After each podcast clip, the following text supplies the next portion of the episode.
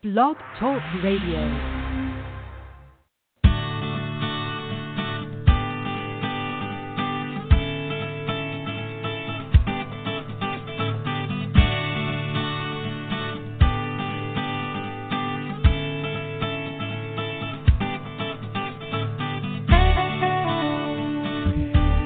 Hey there, Dr. Ross Greene here.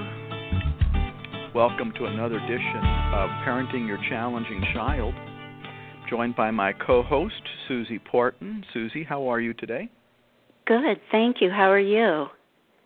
I am doing well. Had a wonderful three days of an advanced training in Oslo, Norway last week. And we have a, uh, and what a wonderful group that was. Um, I hope some of them are listening to the program.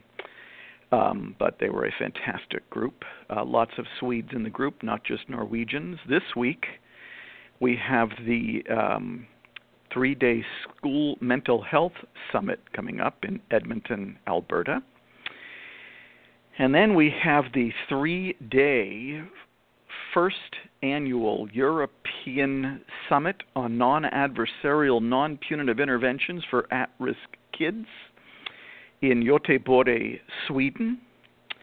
And then next Friday, we have the annual summit of Lives in the Balance in Portland, Maine. And then the three days following that, Monday, Tuesday, Wednesday, the following week, we have another three day school mental health summit in Vancouver, British Columbia. And then I'm going to fall down. that is quite the ambitious schedule. Not exactly sure how it worked out that way, but um, it is what it is. And boy, a lot of stuff going on for Lives in the Balance in the next three weeks. It's terrific. It is terrific. We also recently had a uh, fundraiser in Greenwich, Connecticut, sponsored by uh, two of our advisory committee members, Meredith Furtado and Heather Mosley another one in New York City in uh, January, a few coming up in the Boston area and in Maine uh, in the spring. Also, that we can make sure that um, behaviorally challenging kids and their caregivers get the support and understanding they need. And all of that is pretty cool. That's Speaking great. of pretty cool, people can call into this program if they want. That number is three four seven nine nine four 2981. Please press 1. And um, we got a bunch of email to get through today if we want to. No callers yet. Anything you wanted to start with today? Um, yeah, uh, this is what I was thinking about over the weekend. That we live in a culture that's instantaneous. We all want immediate gratification. So, one thing I wanted to mention was to remind listeners about the importance of taking and making time to work on the model. The model's a process that takes time. Just because you're having a dialogue with your child doesn't always mean that the unsolved problem gets resolved in the first conversation. That it could take days, even weeks, to complete all three steps.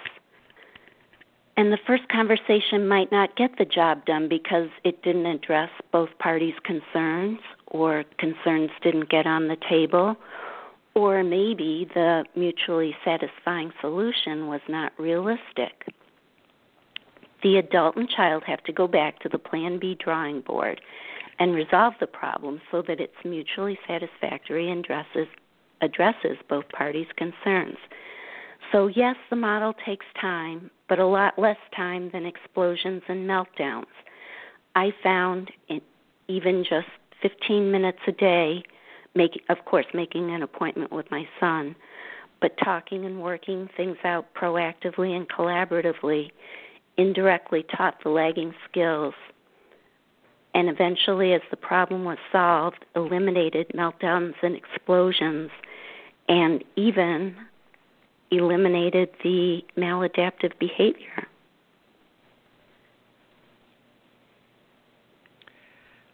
Um, plan B takes time. A lot of the reason behaviorally challenging, the unsolved problems remain unsolved is because we're in too big of a rush to get them solved. Right. Susie, did you know that this is program number 195 of wow. Parenting Your Challenging Child? No, I did not. And that means that before the new year, we will have done program number 200. And we are going to have to find a way to celebrate program number 200. First, we're going to have to figure out when it is.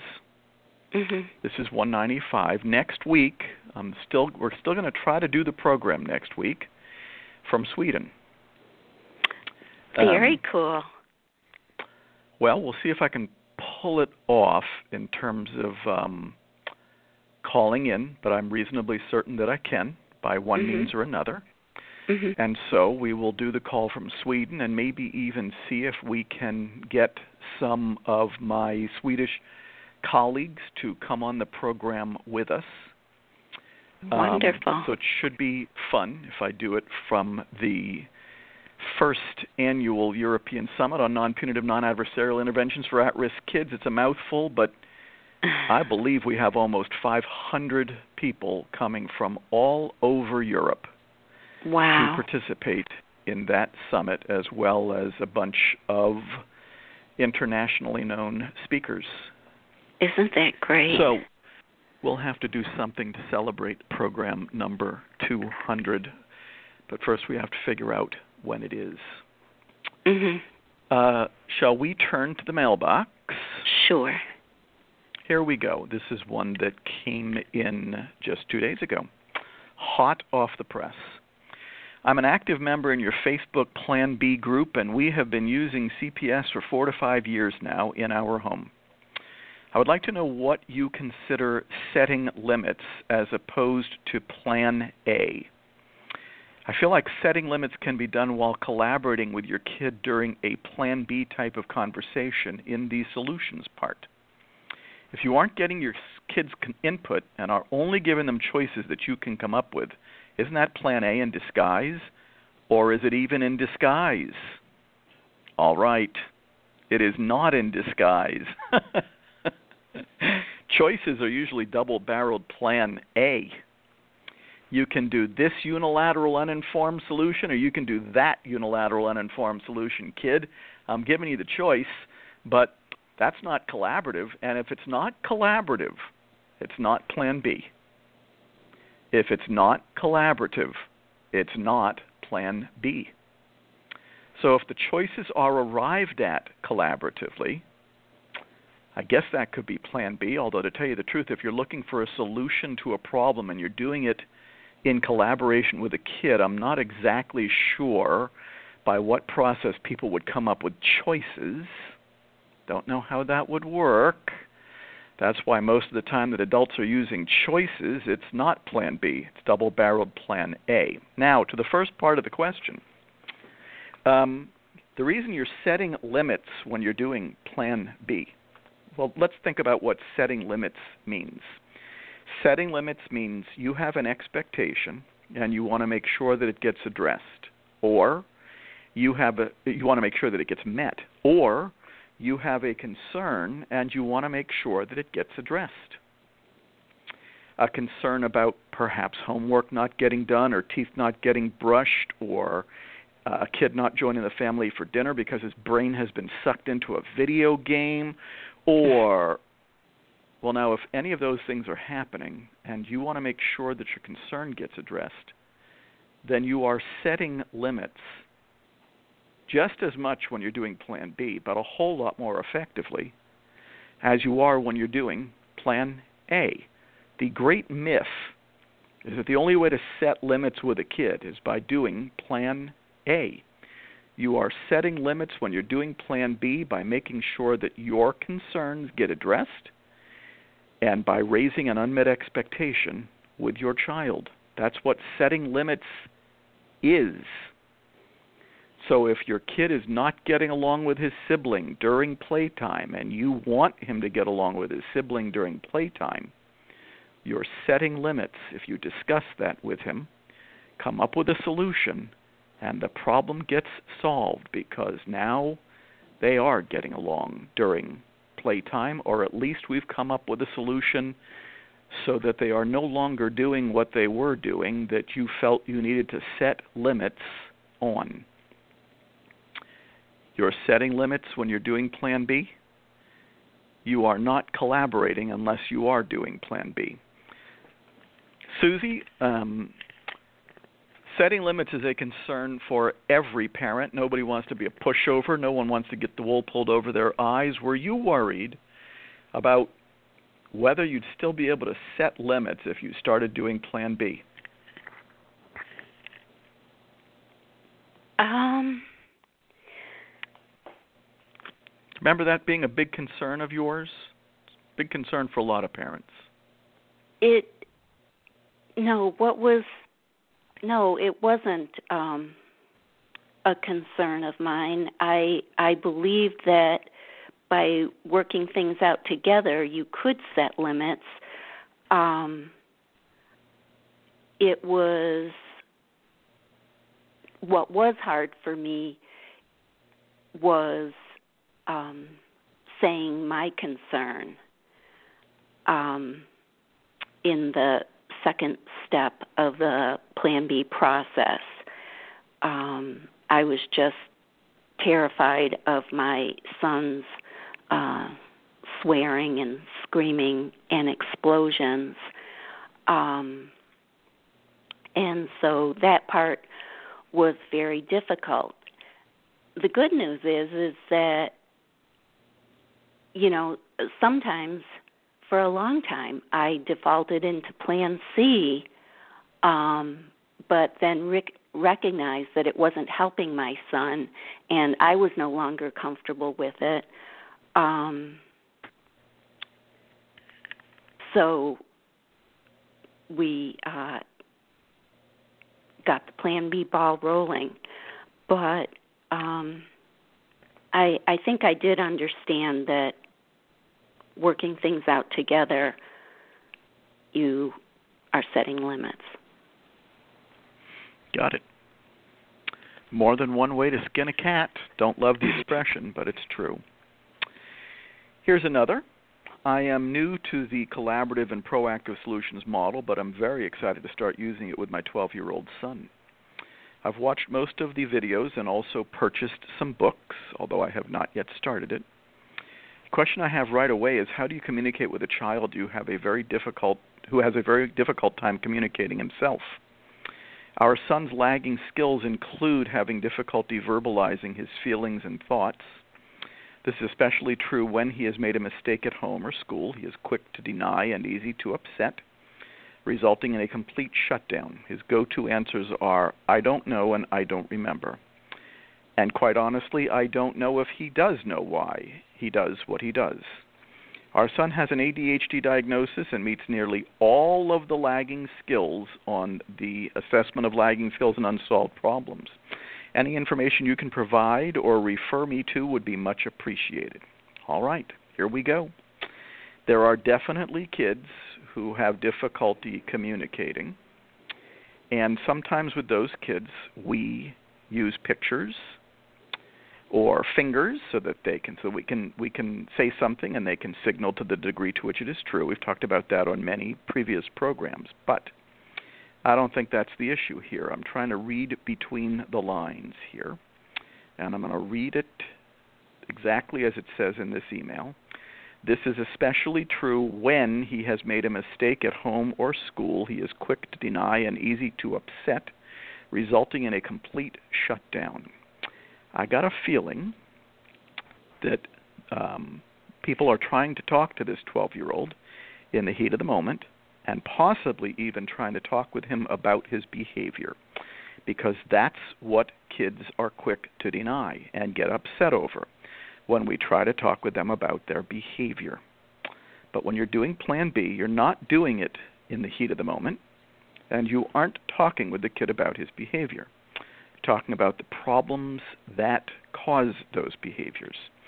And so I can see that this mom said that she has already filled out the ALSUP, but says the lagging skills part. The part that is going to be crucial for her to fill out is the unsolved problems section because those are the expectations the 12 year old son is having difficulty meeting, and those are the expectations that she's going to be talking with her son about in Plan B proactively.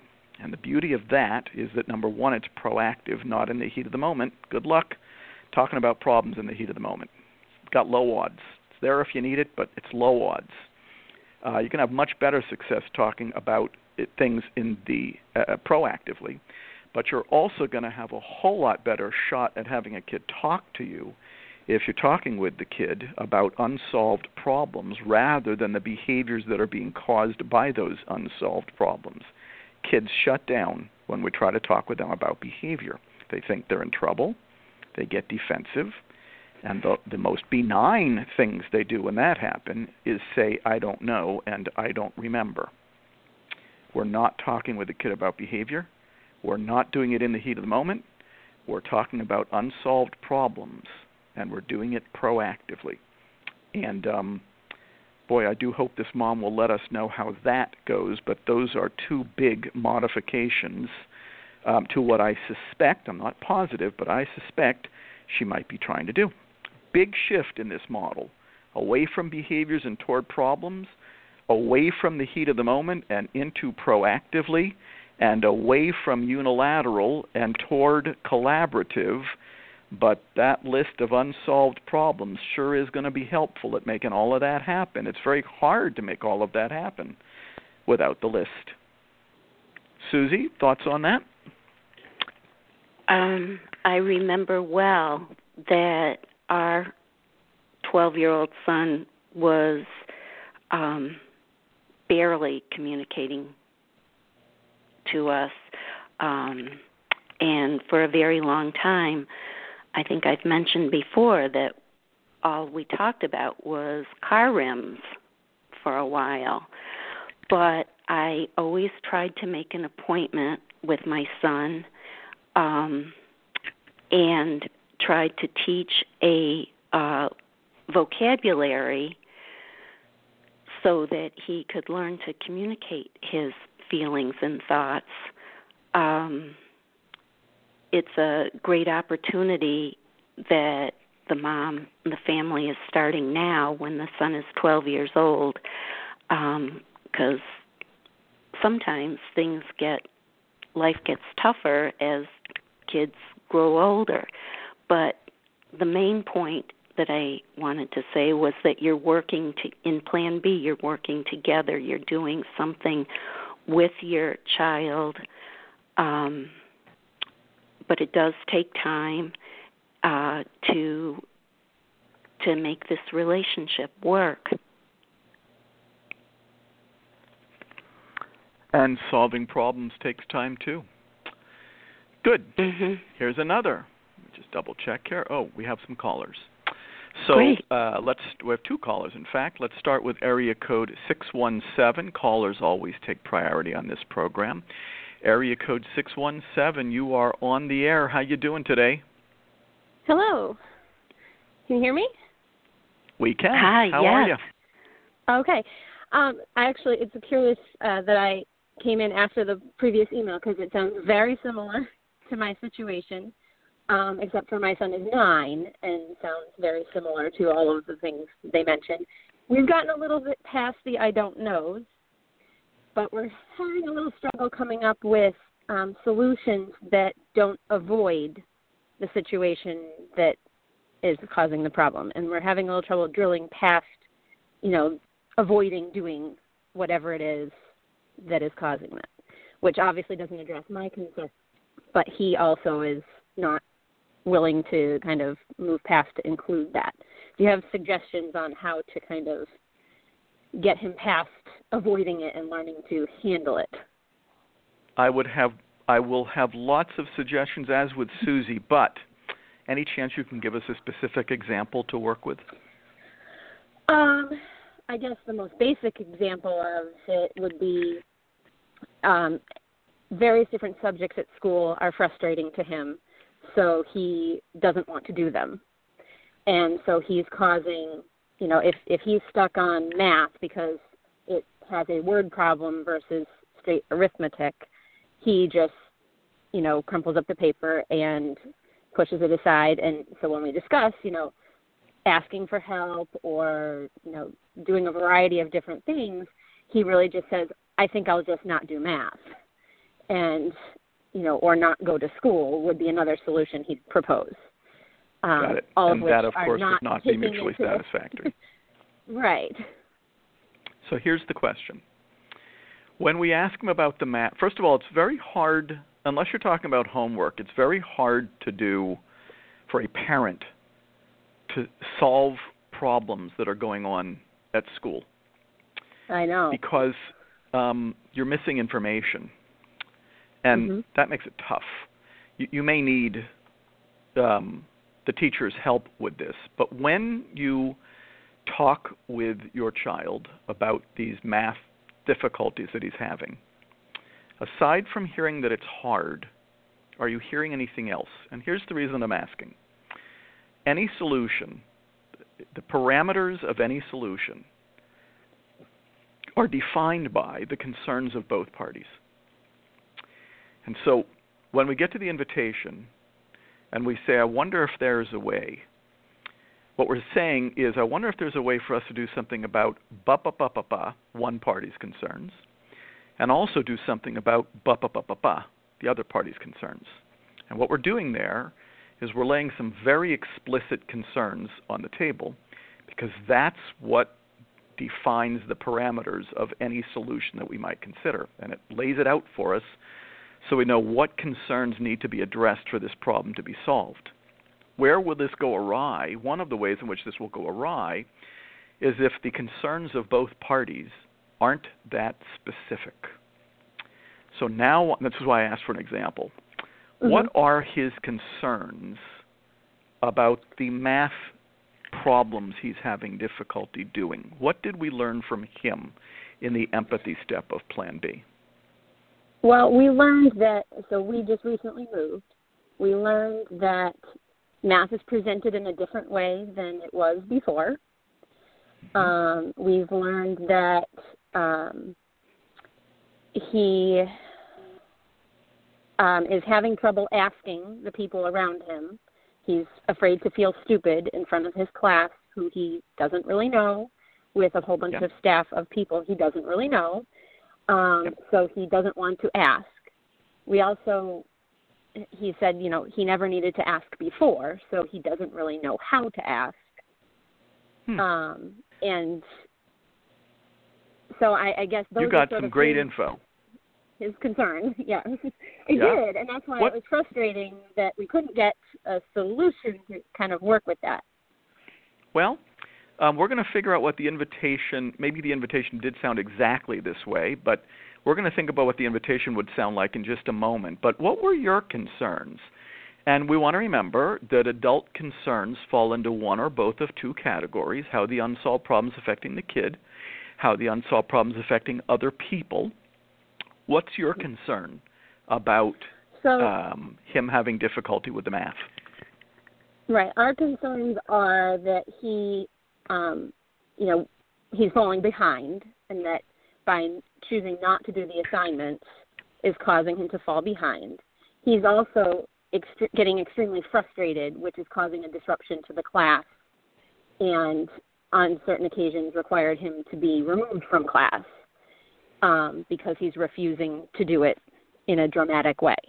And um, and so we're concerned that you know obviously being removed from class also inhibits his learning um, but then it's also concerning to us that he's unable to ask and unable to access the help that he could get from a teacher or um, even from us if he didn't understand something at home he doesn't want to ask Got it.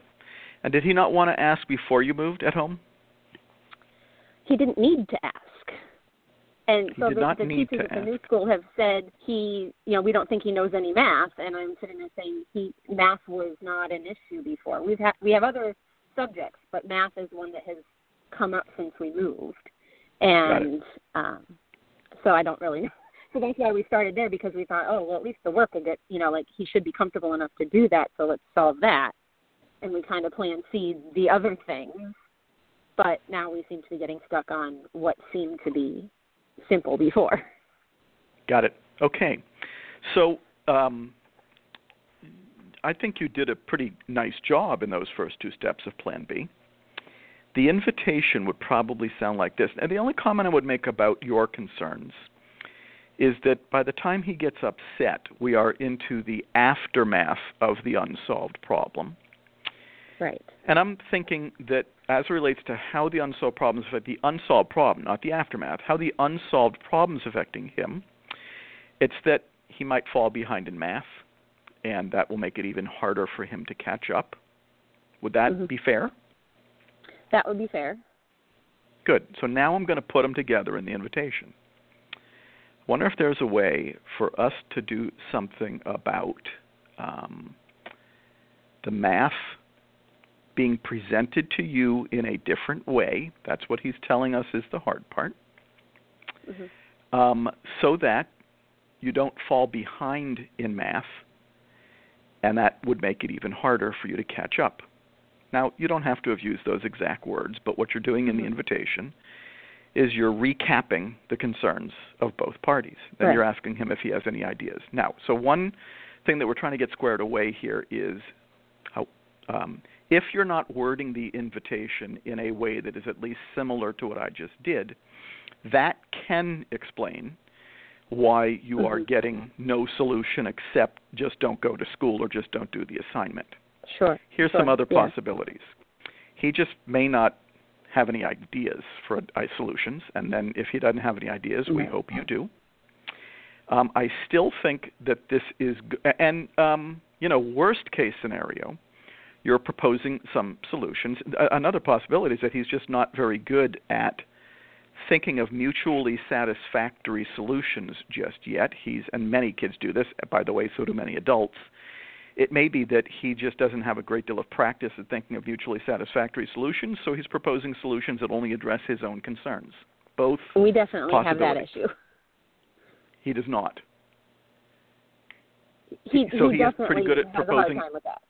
No. Got it. No, he has he has major issues with including us Got it. uh, in the So addressing. so the next sentence would be just don't and I don't know how much of this you've done, but after he says just don't do it, the Mhm. next sentence from the person facilitating plan B should be, well, just doing it is just not doing it is one idea. But I'm not sure how that would address your concern. This is me talking to your kid because I don't know that that's going to do anything about the information being presented in a different way, and I know it's not going to do anything about my concern, which is that I don't want you to miss out on the math because then you'll fall behind. Let's think Mhm. of a solution that will address both of those concerns. And so it goes. You always can propose solutions, so it's not just his job to propose solutions. And then just one more thing that I would say. Um, embedded within that unsolved problem, I think, is the fact that there's a lot new going on at his new school, Yes. given that you just moved. This is one new thing. Uh, It Mhm. sounds to me like this is an unsolved problem that you are going to need his classroom teacher to help you solve because it involves his classroom teacher. The conclusion that they Mhm. have come to is very different from what you're hearing about at home, and they got to be in the loop. I'm having trouble Right. seeing how this one will get solved without the folks who are asking him to do math at school. Your thoughts? which is unfortunate because I think we're out of luck on that. So, um, because I tried to do that first, but And what Um, response did you get? um, that is a whole long story. But essentially, um, they need documentation of why they have to present it differently, and they don't. They they're not accepting the previous school's paperwork on that. So I don't really know to, you know, I, they're not uh, you're not really changing anything for him. So I'm trying to figure out how to uh, help him work within what they can do for now. Well, yeah. Um, I suppose you can do that, but educational law says they got to meet his needs. Educational law doesn't say anything about yeah. him meeting theirs. Um, doesn't yeah. really work that way. Long and story, so a lot I of know people that, involved on it. yeah, yeah. I'm sorry, you well, broke up a little bit. What what was the last thing that you said? Um, long story, and a lot of people involved on trying to fix that, Mm-hmm. but it doesn't solve the immediate day to day right now. And so that's kind of where we're left at trying to think of solutions that allow him Well, I to wonder- try Go ahead. You know, allow him to try to do something different than what he's been doing. Since that, you know, what he's been doing clearly isn't working and, you know, trying to come up with another way. I wonder if I think that what you're describing as it relates to all the chefs in the kitchen Mm. um, sound to me like at an administrative level and a Mhm. long-term level. But I Mhm. wonder if his math teacher, just his math teacher, would love to get some information about what's hard for him. And I wonder if his math teacher, I'm putting I'm putting aside long term here, and I'm putting aside Mhm. administrative, and I'm just talking about him and his math teacher coming to a solution Mhm. with the math teacher knowing that the information is being presented in a way that is different than what your son is accustomed to. And if Mhm. they can come up with a solution together, because your son is providing you with great information, there might even be Right. more to be had. He does Mhm. sound like a kid who, more at a more macro level, may be having some difficulty adjusting to his new school and not just in math. Mhm. Right. Um, but I wonder if his math teacher would be willing to sit down for 20, 30 minutes after school someday so that she can get to know your son a little bit better, understand Mhm. what's hard for him, and come up with a solution that, at least for the time being, will help us through the math problem while you are Right. working on the long term and administrative part of the problem. Mhm. I'll have to try that and see if we haven't had a lot of success yet. So, but I'll, Let I'll us try know. that from that Susie- angle. Just Susie, you've had- Susie, you've had long experience in dealing with schools um, and your kids. Anything that you'd like to throw in here? Just I appreciate that it's very difficult when the school or the teacher is resistant to um, helping. Um, I found that you know I had to be the squeaky wheel and really advocate for my son, and it didn't happen the first or second time. Um, but I just kept at it because my kid needed um, either extra help or a different way of doing things. Um, it wasn't perfect, but it it did get better, a little bit better over time.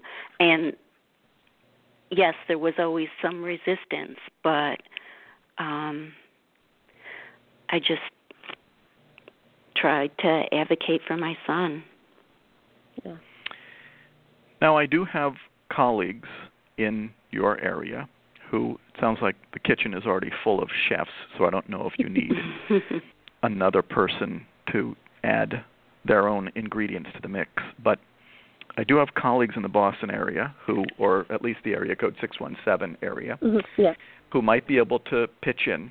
So if you feel that the people who are trying to help you out um, aren't being as effective as you would like them to, and if you feel that you would like another chef to help in the Yeah. kitchen, um, just go to the contact form on the Lives in the Balance website, and we'll have to make sure you get through the firewall. So you'll have to say, um, Dr. Greene asked me to email him directly from the radio program, and I'll Okay. get it and see what you need, and we'll see if we can get you hooked up with people who can help you if the folks who are helping you now aren't uh, quite getting the job done.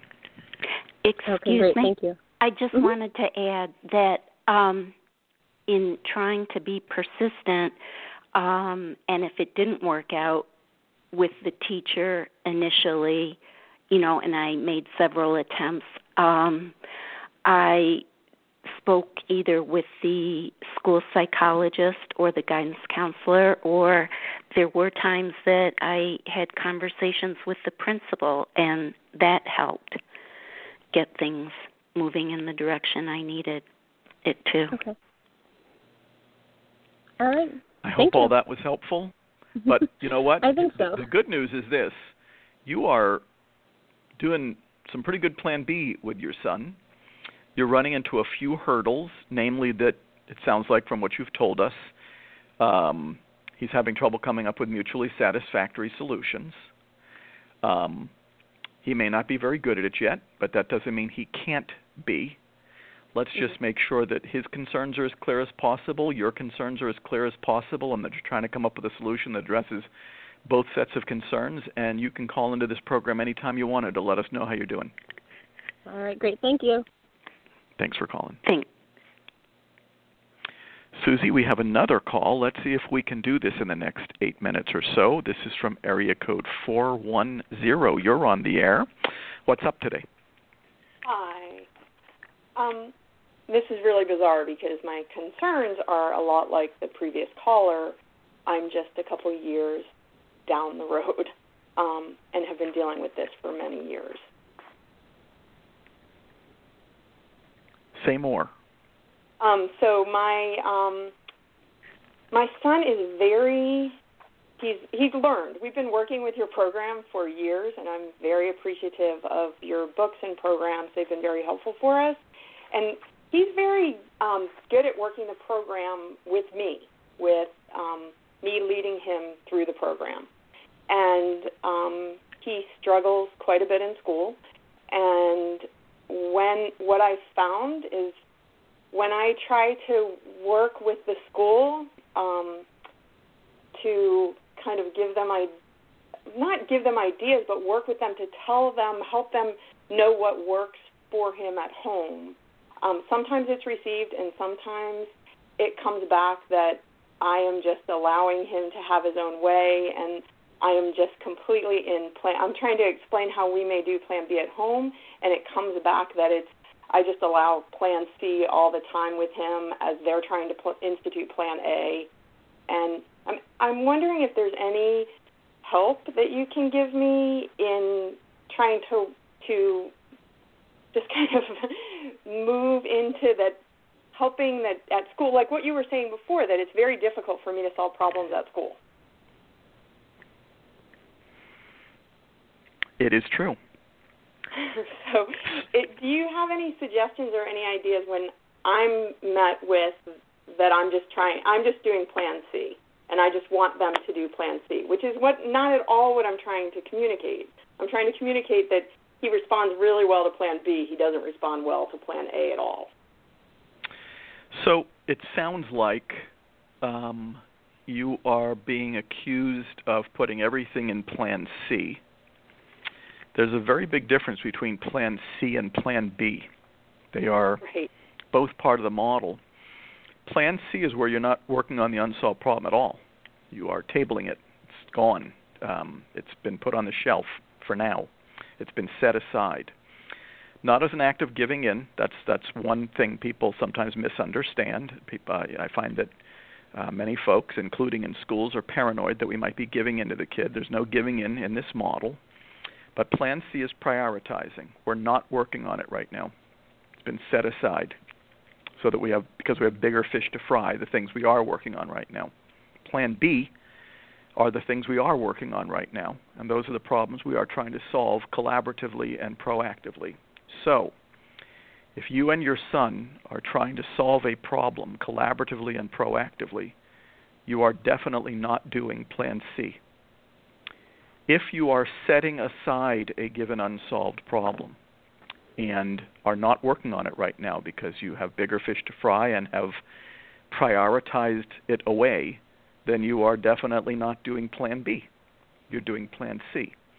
They are two completely different animals.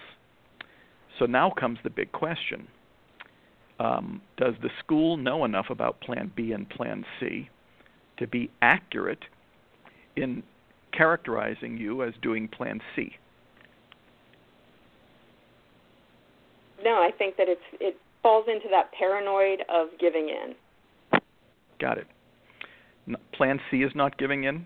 Plan B is not giving in.